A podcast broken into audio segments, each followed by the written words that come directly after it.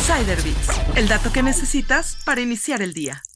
El oscuro origen del Día de los Inocentes. Inocente palomita que te dejaste engañar. ¿Cuántas veces has escuchado esta frase durante el 28 de diciembre en México? Es un día lleno de bromas a nuestros amigos, familia y colegas, pero ¿alguna vez te has preguntado por qué celebramos el Día de los Inocentes el 28 de diciembre mientras que en otros países se festeja el 1 de abril? La respuesta nos lleva a las creencias cristianas y a un evento más oscuro de lo que podrías imaginar.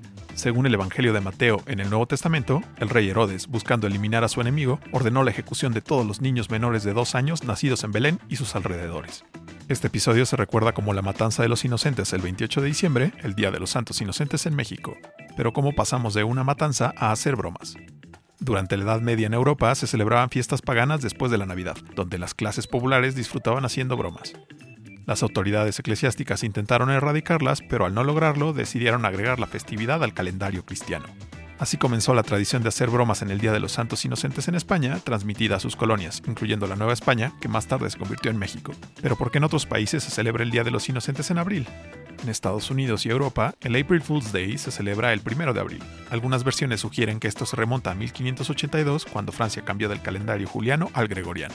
Aquellos que continuaron celebrando el Año Nuevo en la última semana de marzo o la primera de abril se convirtieron en los tontos de abril, siendo blanco de bromas y engaños.